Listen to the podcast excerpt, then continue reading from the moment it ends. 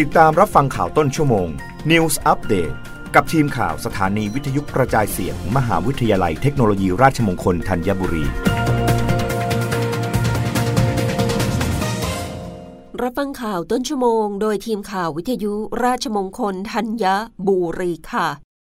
กระทรวงพลังงานเคาะขึ้น LPG 3 เดือน หลังกองทุนแบกรับไม่ไหว ขาดทุนหนักกว่า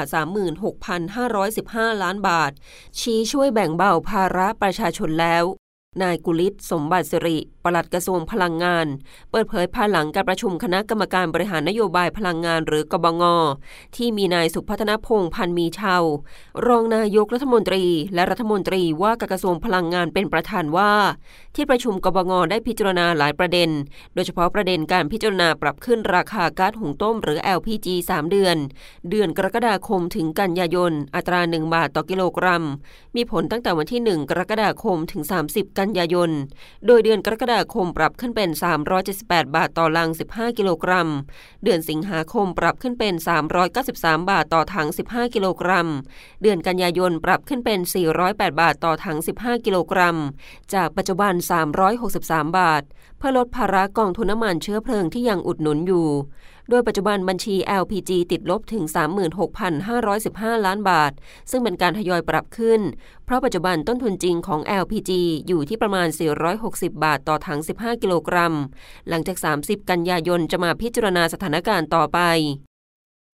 กรมวิชาการเกษตรเปิดให้ประชาชนลงทะเบียนแจกกัญชา 1 ล้านต้นฟรี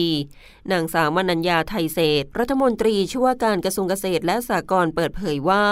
กรมวิชาการเกษตรดำเนินการวิจัยและพัฒนาพืชกัญชากัญชงและกระท่อม เพื่อได้สายพันธุ์ที่มีคุณลักษณะที่ดีตามความต้องการ พร้อมพัฒนาเทคโนโลยีการผลิตที่เหมาะสมตั้งแต่การรวบรวมศึกษาพร้อมคัดเลือกและขยายพันธุ์ พร้อมเปิดบริการสายด่วน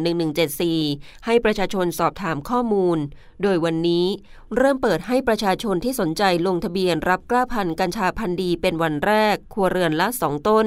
ตามเป้าหมาย 1 ล้านต้นของรัฐบาล หรือประมาณ5 0 0แสนครัวเรือน โดยจะจัดแจกได้เดือนละ 1-2แสนต้น ซึ่งผู้ที่ลงทะเบียนจะได้รับต้นกัญชาหลังลงทะเบียนประมาณ 30 วันสำหรับพื้นที่กรุงเทพมหานครและปริมณฑล